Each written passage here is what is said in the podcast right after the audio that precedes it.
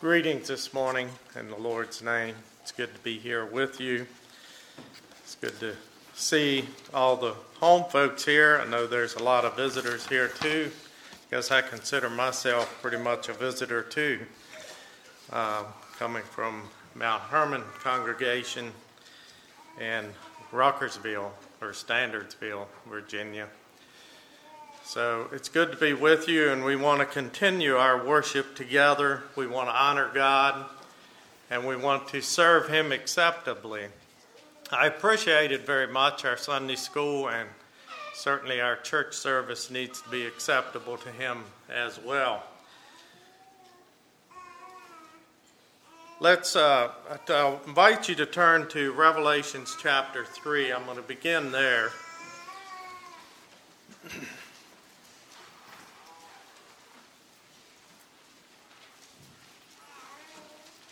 Revelations chapter 3, verse 1. And unto the angel of the church in Sardis write, These things saith he that hath the seven spirits of God and the seven stars. I know thy works, that thou hast a name, that thou livest and art dead. Be watchful and strengthen the things which remain that are ready to die for I have not found thy works perfect before God. Remember therefore how thou hast received and heard, and hold fast, and repent. If therefore thou shalt not watch, I will come on thee as a thief, and thou shalt not know what hour I will come upon thee.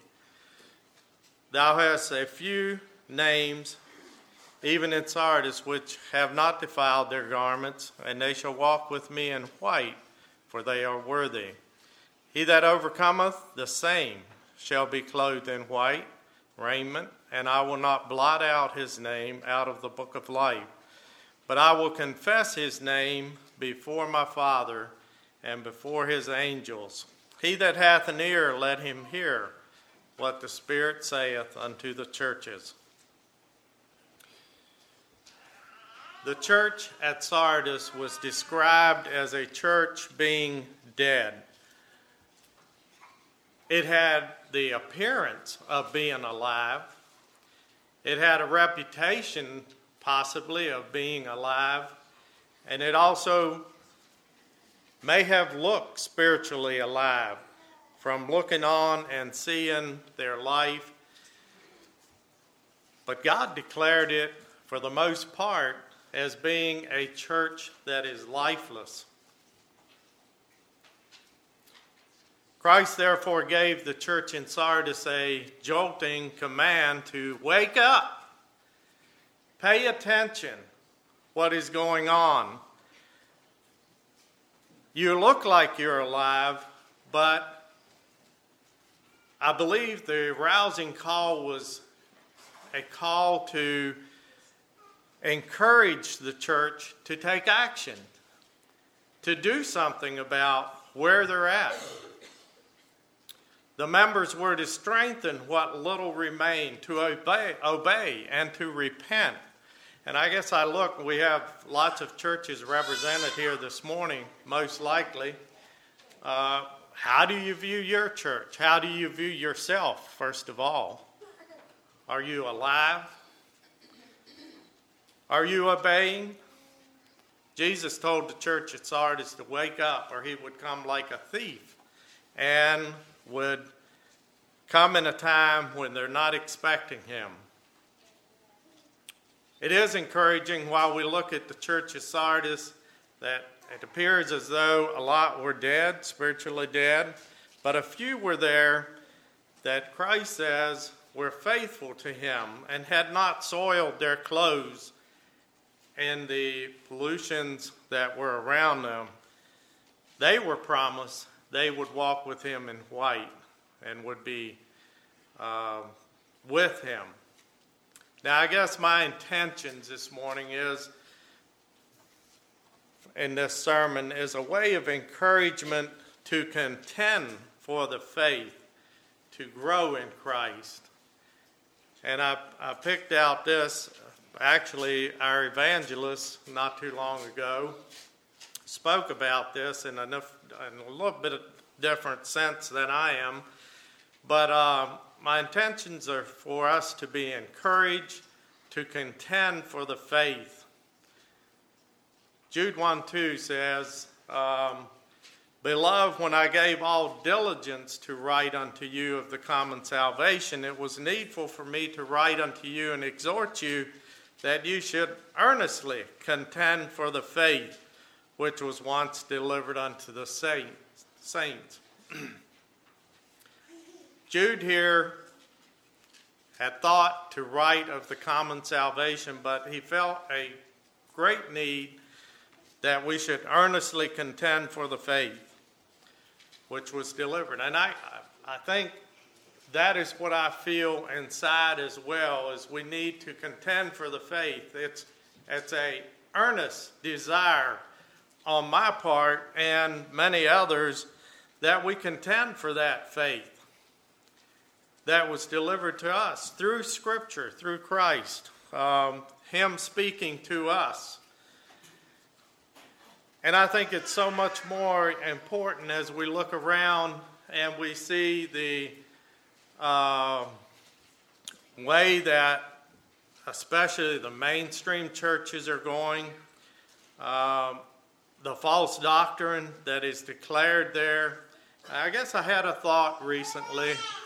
Um, Jesus said in the end times there will be false prophets come. My thought was is that what we're seeing in our mainstream churches? What is a prophet? Is it not one that declares the Word of God? And I thought maybe we don't even realize it hardly, but we're sitting right in the middle of what Jesus was talking about. And so I think in our day and time, where we're at, um, we need to be aware of the false doctrine that we face in our world today. And it's not just in the mainstream churches, it is filtering into the conservative churches as well, churches we go to, uh, or churches that we are in relationship with some, especially some of the people.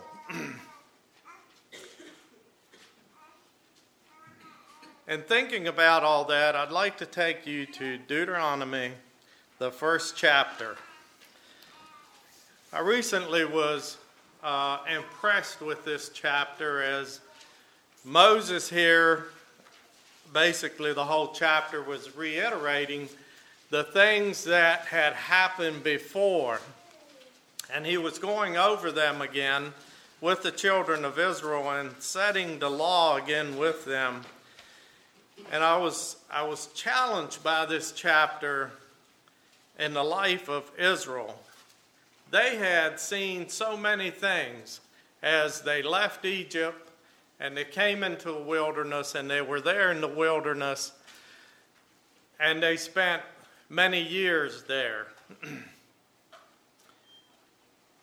and so um, Moses was now pretty close to the end of his life, and he was telling them what they should do and what they had seen and how they should fulfill what God had entrusted to them. I'd like to read beginning in verse 6.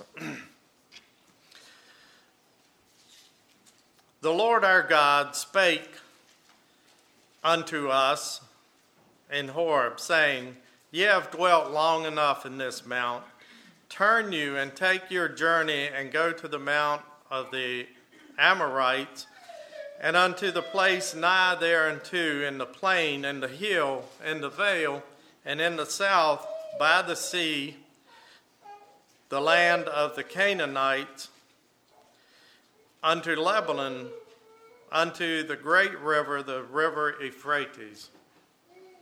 Behold, I have set the land before you Go in and possess the land which the Lord sware unto your fathers, Abraham, Isaac, and Jacob, to give unto them and to their seed after them.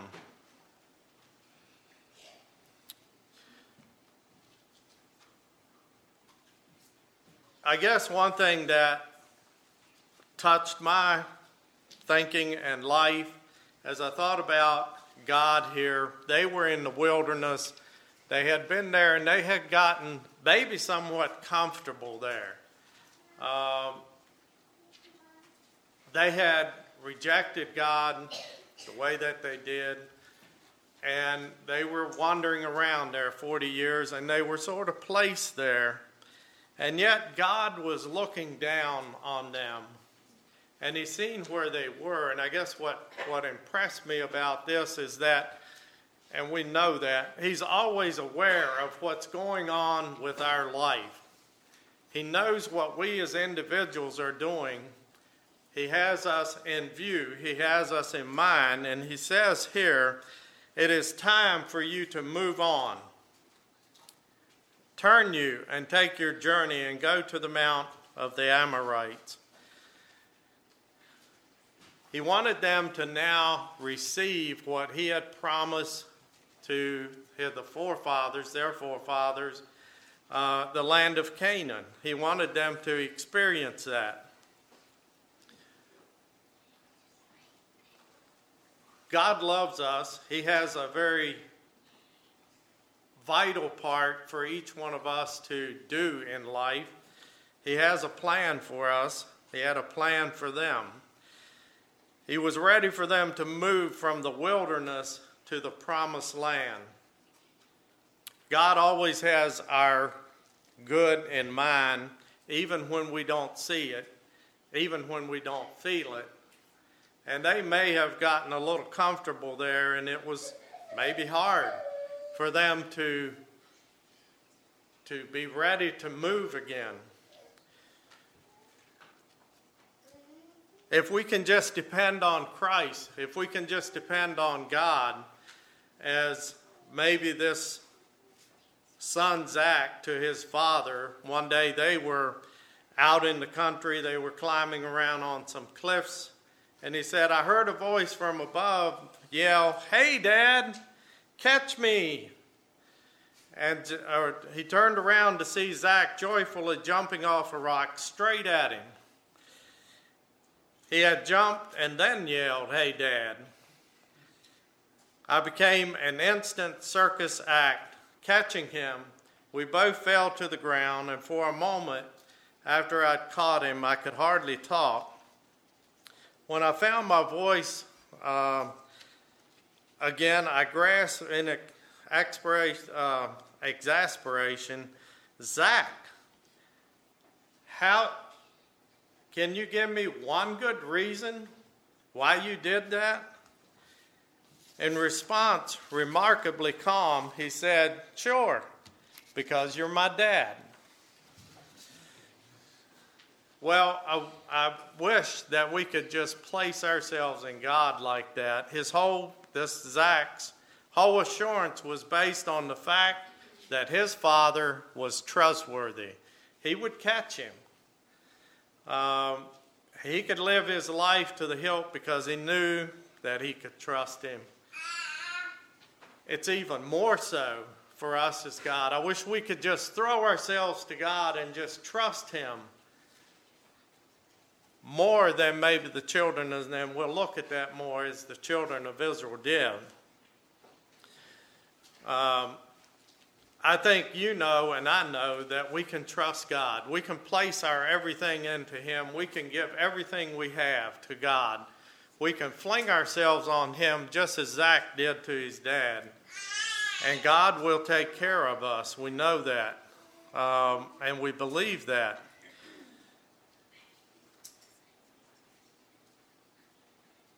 God told them to move on from the mount and go over to, uh, it was probably from the Mount Horeb or Mount Sinai, wherever there, that they were moving from. This was the mountain where Israel became a nation instead of being a mob escaping from slavery in Egypt. It was a mountain where God gave uh, them and us his standard of holiness by which we could govern our lives. It was a mount where they saw the awesome and frightening power of God. If you remember, um, Moses said that God wants the children of Israel to come to the mountain and God would speak to them. And they came close to the mountain, and God said, Don't touch it, don't come too near, or you will die. And there was lightnings and thunderings, and uh, it was very, very scary to the children of Israel. And they said, No, we don't want that. We don't want you talk with God and you just come and.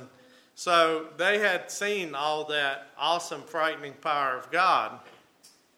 When we think about the slavery in Egypt, my mind went to uh, Egypt being defeated. When we think about Egypt, we think about uh, our sinful life, and we too have come to a point where we have defeated Egypt. I hope that everybody here has defeated Egypt in their life, the sinful life that you once lived uh, before you knew God. And so we have, have also been called out of that slavery of sin. We have been given a better life.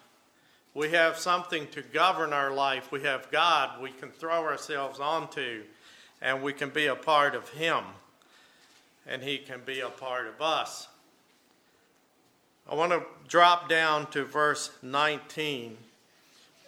And when we departed from Horeb, we went through all that great and terrible wilderness which ye saw by the way of the mount of the Amorites. As the Lord our God commanded us, we came to uh, Kadesh Barnea. And I said unto ye, you, I said unto ye, you are Come unto the mount of the Amorites, which the Lord our God doth give unto us. Behold, the Lord thy God hath set the land before thee. Go up and possess it, as the Lord God of thy fathers has said unto thee. Fear not, neither be discouraged.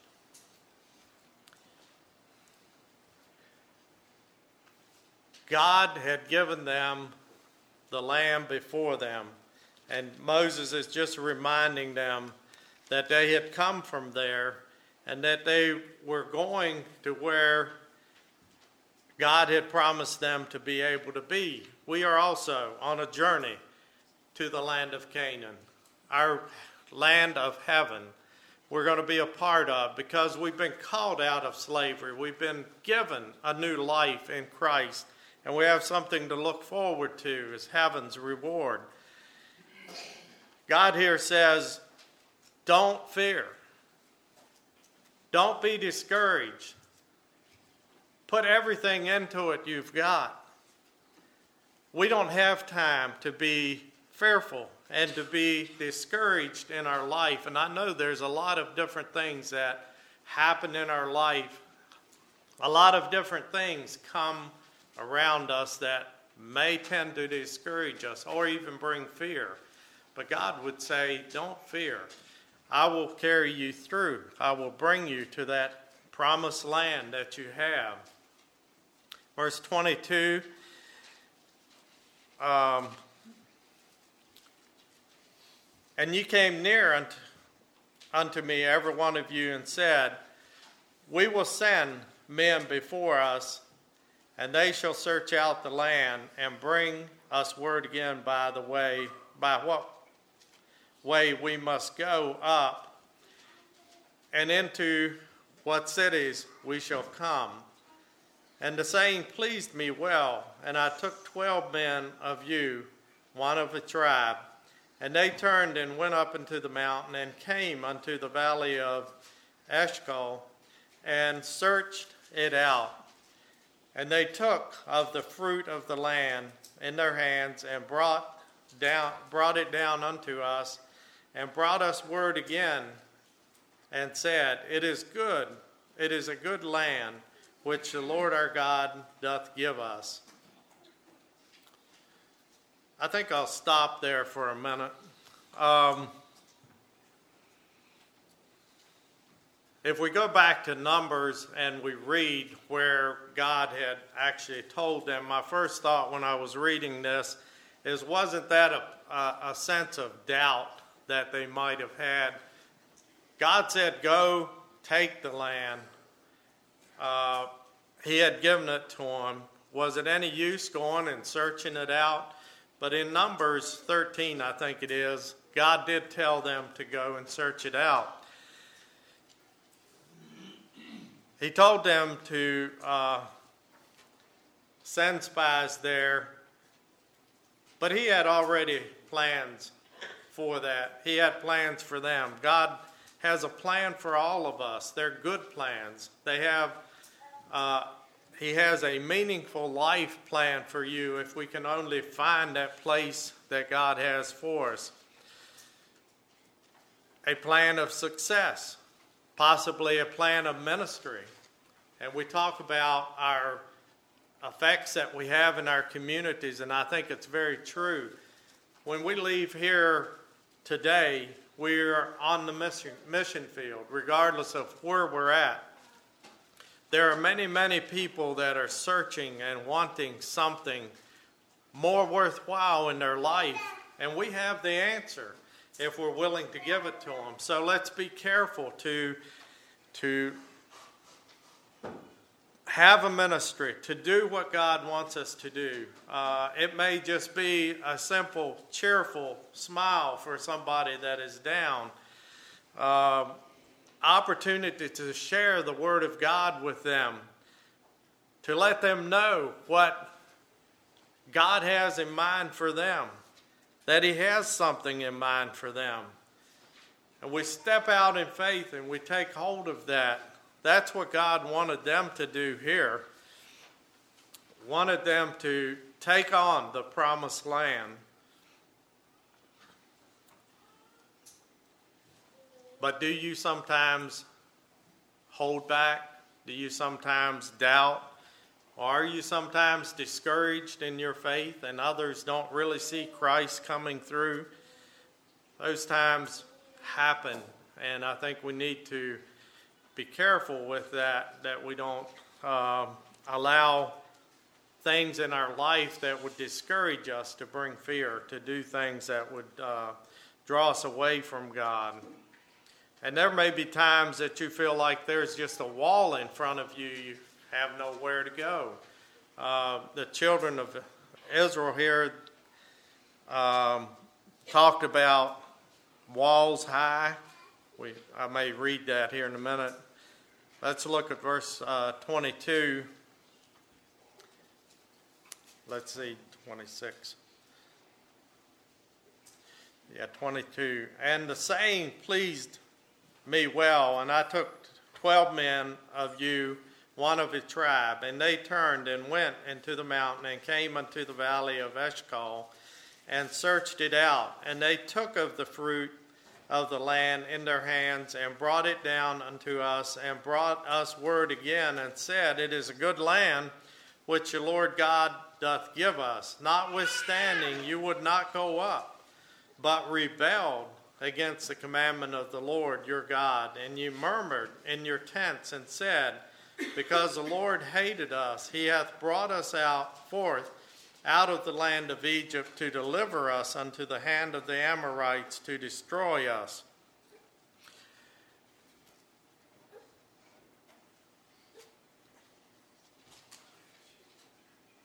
God, yes, has a plan for us, and sometimes we mistrust that. And as we look at this, and I guess the word that stuck out to me most in this this um, portion of Scripture here is the word um, where in 27 where they murmured in their tents and they rebelled against him.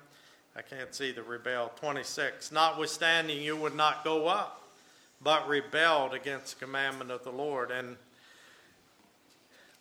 I guess when you think about what God had done for them, had set before them, it was within reach. He had them in the palm of his hand, and he had them uh, right at the land of Canaan. He wanted to give them to them, give it to him, but they refused. And they, according to God here, Moses wrote that they rebelled against the commandment. God had commanded them to go and take the land, go and make it a part of them. And instead of believing God, uh, they looked at the enemy through their own eyes. They didn't see uh, or feel God in their life. They needed God to come and, and take over and just give up to Him. And yet their human eyes could only see the walls and the big giants in the land. uh, as we go on and read here in verse 27 uh, there, I've read that. But um, that was another point that I thought where God really hears everything that we say. Uh, he is interested in our individual lives. Ye murmured in your tents. How often do we murmur in our houses? How often do we murmur against God? Do we rebel against Him, the commandments that He has given us? Uh, verse 28 then says, Whether shall we go up? Our brethren have discouraged our hearts, saying, The people is greater and taller than we. The cities are great, and the walls up to, the, up to heaven. And moreover, we have seen the sons of the Anakims there. Those were the giants. Uh, then I said unto you, Dread not, neither be afraid of them. The Lord your God goeth before you, and ye shall fight for you according to all that he did for you in Egypt before your eyes and in the wilderness, where ye have seen how the Lord God bare thee as a man doth bear his son, and all the way that you went until you came unto this place. I think here is really where we see the rebellion that they rebelled against God. God had given everything to them, and they basically went and looked at the land and came back and slapped God in the face and said, We can't do it. Uh, and obviously, they couldn't do it. But God said He would do it. And as we know, when they entered the land, uh, they didn't have to do a thing but march around the city, the first city that they took. Uh, God done it all for them. But God heard what they, all the murmurings and the disputings that they had and nothing is hid from God, not from our lives or others.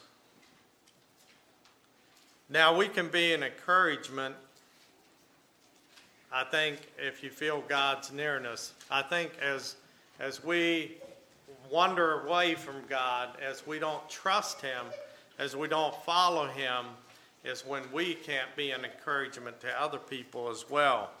You begin to mistrust. You have unbelief. You're not obeying God. Uh, it was a sad day for them here when they came to this place, and God said, I'm not going to let any of you in. Only your small children are going to be able to go in. Um, and so God has given us many promises. Do we really believe them? He continues to bless us in so many ways. He has promised us. Um, the other thought that I had here is are we an encourager to our brethren? Now, the church in Sardis, there were a few that had not defiled their clothes. We that are in a church, are we encouraging our brethren? Here they said, Whether shall we go up? Our brethren have discouraged our hearts. What kind of person are we? Do we discourage our brotherhood? Are we, do we have a way of discouraging them or bringing them to a point of not feeling confident in God? Or do we do, uh, do we enhance that uh, strengthen that thing that God wants us to, to be able to, to do in our churches to bring forth the Word of God to other people.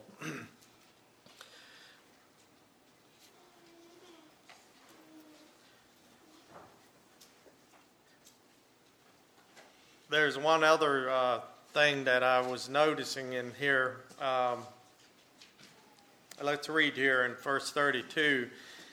Yet in this thing ye did not believe the Lord your God, who went up in the way before you to search out the place to pitch your tents in, and fire by night, and to show you in the way that ye should go in the cloud by day. And the Lord heard the voice of your words and was wroth, and sware, saying, Surely there shall not one of these men of this evil generation see the good of the land which I swear to give to your father, save Caleb, the son of Jephunneh. He shall see it, and to him will I give the land that he hath trodden upon, and to his children, because he hath wholly followed the Lord. And the Lord was angry with me for your sake, saying, Thou shalt not go up thither. But Joshua the son of Nun, which standeth before thee, he shall go thither. Encourage him, for he shall cause Israel to inherit it.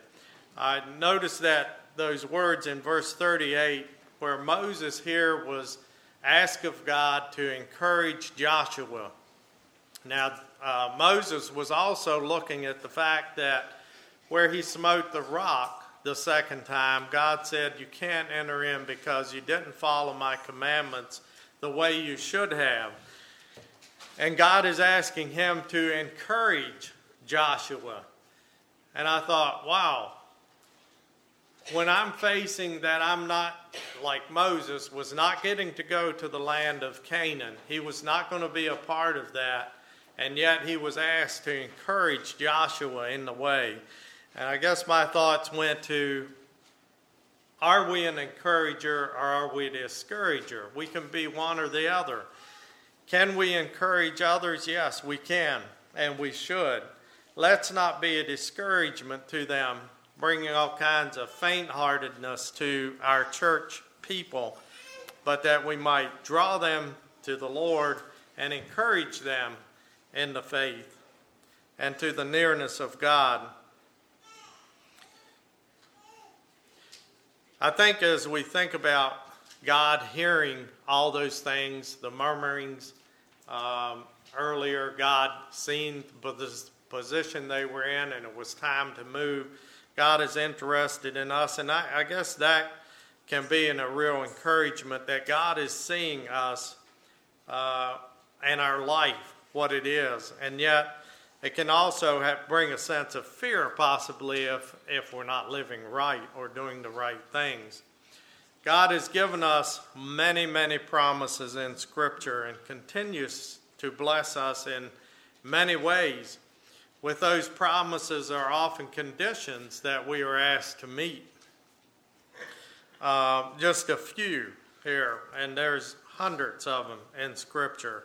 Psalms 37 3 says, Trust in the Lord and do good, so shalt thou dwell in the land, and verily thou shalt be fed.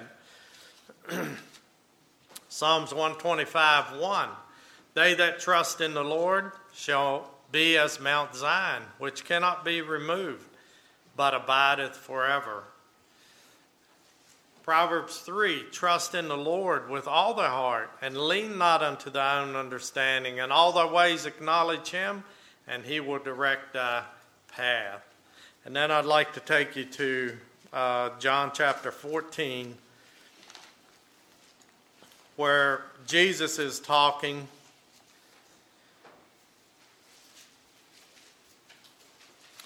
He says, Let not your heart be troubled in verse 1. John 14. Let not your heart be troubled. You believe in God, believe also in me. In my Father's house are many mansions. If it were not so, I would have told you. I go to prepare a place for you. And if I go to prepare a place for you, I will come again and receive you unto myself, that where I am, there you may be also. And whither I go, ye know, and the way ye know. I think I'll stop there. I just wanted to, to think about that promise that God has given us. We don't need to let our hearts be troubled. We have a place that God has prepared for us. We can be a part of that. And just like the children of Israel, where we, we could be close to that land. We don't know when our time will come, but we're close to that land. Let's reach out and do the things that God wants us to in order to receive those mansions, to be a part of that um, place where He has gone to prepare for us. John 15, 10 through 14 says, If ye keep my commandments, ye shall abide in my love, even as I have kept my Father's commandments and abide in his love. These things have I spoken unto you, that my joy might remain in you, and that your joy might be full. This is my commandment, that ye love one another as I have loved you. Greater love hath no man than this, that a man lay down his life for his friends. Ye are my friends, if ye do whatsoever I command you. So God is calling us to not let our heart be troubled, to keep his commandments. And I thought of a verse, and I'm not exactly sure where it is but it says, Study to show thyself approved unto God, a workman that needeth not to be ashamed, uh, rightly dividing the word of truth. And I think about uh, our churches and where we're at, and do we really do that? Do we rightly divide the word of truth? And where he says, Not that uh, a workman that needeth not to be ashamed. And I think it probably has the context of, of uh, being guilty, maybe. He talks about as we come before Him in judgment that we are not ashamed or that we have not faltered in serving Him and doing what He wants us to do. Those are the things that the children of Israel needed to do, and, and I guess I'm talking about his commandments too, because it was a command that they had to do to go into the promised land, and they, according to God, rebelled against that. And so, anytime we don't keep his commandments, we're rebelling against God, and as we know, rebellion will never get to heaven. I want to take you back to Revelation 3 in closing and just read a couple of those verses again because they're so encouraging and they're what we can look forward to. I want to read verse 4 um, and 5 here in Revelations 3. Thou hast few names, even in Sardis, which have not defiled their garments, and they shall walk with me in white, for they are worthy. He that overcometh, and that's for any of us, he that overcometh, the same shall be clothed in white raiment, and I will not blot out his name out of the book of life, but I will confess his name before my Father and before his angels. That is you, if you live for God. If you do his commandments, he says, you will be worthy not to. Um, defile our garments with the things of ungodly uh, part of our world today. And so we want to walk carefully. We want to contend for the faith. We want to continue to serve Him and not falter in any way. And when He gives us a commandment, that we move forward and trust Him. Throw ourselves into His plan. He has a plan for you, a, a good plan one that is uh, will promise you heaven's reward. May God bless you. Can we have a song, please?